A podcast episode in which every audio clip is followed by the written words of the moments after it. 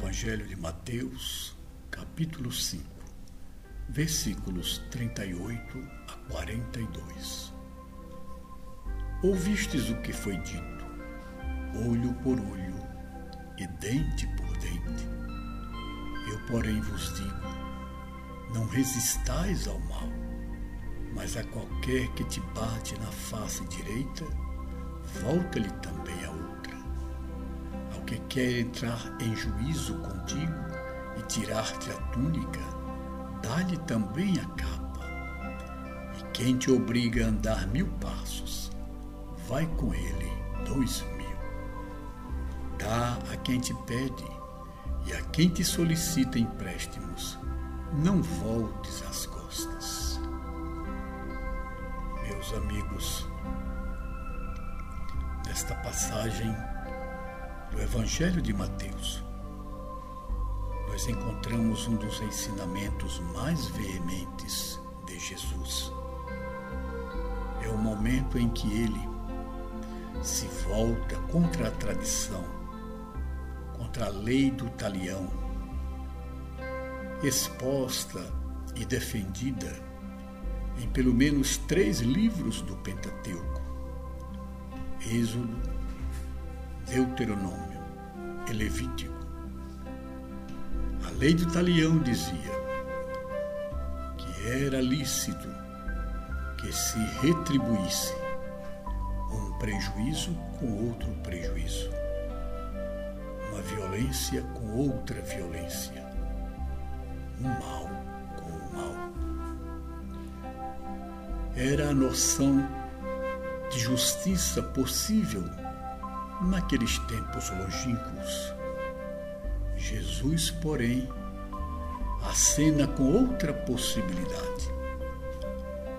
Entendermos a condição humana precária, primitiva, daquele que agride, daquele que prejudica o seu irmão, e oferecer-lhe o benefício do perdão, não se deixando levar pelo impulso de revanche, de vingança, mas guardando a paz interior, oferecer ao irmão em desalinho emocional a oportunidade de refletir ante a nossa não resistência ao mal.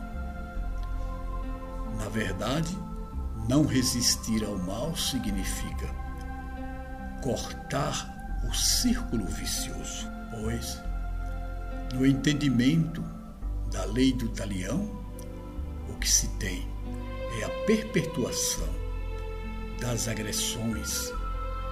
O ensinamento de Jesus é amplo e transcendente.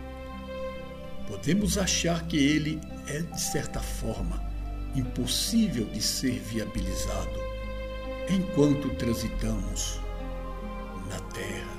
De fato, alguns aspectos deste ensinamento só podem ser realizados em seu aspecto puramente espiritual. Isto é, se alguém me agride, eu sempre posso oferecer a outra face através da atitude de perdão da oração, da vibração positiva, da compreensão diante do ato deslocado. Mas vivendo no mundo material e sendo necessário o estabelecimento de leis que regulam a vida social, a fim de que as nossas pulsões egóicas não destruam uns aos outros, nós temos que admitir, é razoável que tenhamos a prudência. A prudência também recomendada pelo próprio Jesus em outro momento da sua pregação. Sede simples como as pombas e prudentes como as serpentes. Podemos sim ter a boa vontade, podemos sim oferecer a outra face não resistindo ao mal. Mas convém que sejamos prudentes, evitando, tanto quanto possível, que o mal realize o seu trabalho. Pensemos nisso. O conceito que Jesus emite neste ensinamento é superior ao ensinamento da ahimsa das religiões orientais, do hinduísmo. No ahimsa, assumimos o compromisso de não ferir nenhum ser. No ensinamento de Jesus, nós somos chamados não apenas a não ferir, mas a retribuir o mal com o bem, perdoando, entendendo a condição humana e, tanto quanto possível, beneficiando aquele que nos agride. Que te parece Jesus? Vamos segui-lo?